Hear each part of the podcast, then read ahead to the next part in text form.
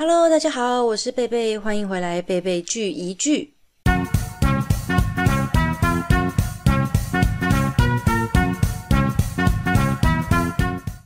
今天要来跟大家介绍一部我自己在心目中应该算是这一年来我觉得最好看的戏剧了。那这一部片呢，它才刚完结，算是非常当红的一部韩剧，在网络上的呼声非常非常的高，就叫做《如蝶翩翩》。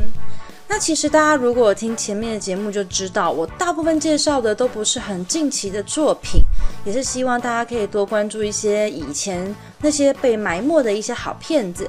但是这部《如蝶翩翩》呢，我真的希望大家可以越早看越好。而且每一个人，无论你是喜欢哪一种类型的影片，只要你已经出社会工作了，或是有一点年纪、有点资历，我都认为这部影片非常的适合你。我今天的介绍呢，会有一点暴雷的部分，因为想要跟大家分享里面一些比较经典的对话，跟一些很值得思考的桥段。那如果很怕暴雷的朋友们，就算没有要继续收听，也请一定要去看看这部影片，你绝对不会后悔。这部韩剧只有十二集，它主要在阐述一个七十岁，而且他有阿兹海默症的一个老爷爷。他希望呢，在自己剩余的一点时间里面呢，追寻他儿时的时候的梦想，那就是跳芭蕾舞。他希望自己可以在舞台上飞翔一次。那不管你是不是一个喜欢芭蕾的人，我觉得这部片一定都可以让你感到非常的感动，因为其实芭蕾只是这部片它一个代表梦想的象征。那我相信每个人可能多多少少都会有喜欢或者是想做的一个愿望。可是我们常常要碍于现实，为了要赚钱养活自己，或者是要扮演好社会大众、你的父母等等认可的角色，所以我们常常其实把自己很想要做的事情反而隐藏起来了。所以这部除了有一点点热血的元素，他在说老爷爷追寻梦想的故事之外。他也有很多家庭亲情的剧情的线路，然后也有很多人生的无奈，还有各式各样人生的提醒。他把它放在各个人物的互动的角色之间。那我想大家看了都可以从某一些角色身上看到自己的影子。这部片最大的焦点跟卖点，当然就是爷爷在学芭蕾的路上碰到了非常多的困难，还有教导爷爷芭蕾的一个年轻天才之间的故事。那总共十二集里面呢，我哭了十一集，只有第一集没有哭而已，真的是一点都不夸张。用了多少卫生纸我也数不清了，只知道我每一次看完的时候，眼眼睛都已经肿到不行。看完才发现自己的眼睛超级痛的。我也有看到网友在说，就是他每一集都哭，看到后面都快要瞎掉了。所以呢，我觉得要开始看这部片的朋友，千万不要选在隔天有非常重要的工作或者是约会的时候。这整部片最感动我的一句话是，爷爷他说：“我不怕被反对，我真正害怕的是，我某一天想做却做不了，或者是记不起自己想要做的是什么。”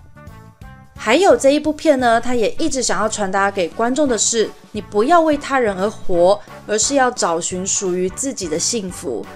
那在这部片里面呢，有一个很值得思考的问题，就是有一天男主角他问一个女生说：“你在什么时候？”会觉得幸福呢？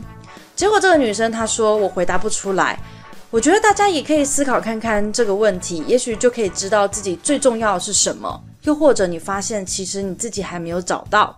其实看完这部片，心情也许会有一点点的沉重，也可能你会换得跟我一样一个非常酸痛的眼睛。但我觉得真的很值得，因为它可以让你重新思考很多的事情。也许有些事情你正在犹豫不决里面，那也许你也可以得到一些想法。好，那我们稍微抽离一点点剧情来谈谈这次的演员好了。这次的演七十岁的老爷爷，也就是男主角呢，是由韩国很知名的男演员叫做朴仁焕来饰演的。其实我并没有印象有看过这一部演员的片子，但是在这部片中呢，他演得很慈祥，但有的时候很俏皮可爱，有的时候又要演很痛苦，就是各种情绪他都演得很自然，可以带动观众情绪。他实际上在现实中已经七十六岁了，其实比戏里面的七十岁还要来的年纪更大一些。所以导演也说，要让一个已经七十六岁的演员现在这个时候才来学芭蕾，其实真的是非常非常的辛苦。那也听说这个爷爷是因为看了剧本也觉得很感动，所以他才接下这个角色。之后呢，就每一个礼拜都苦练两次芭蕾，而且芭蕾舞要穿那种很贴身的紧身衣嘛，所以对他来讲也是一种很大的挑战。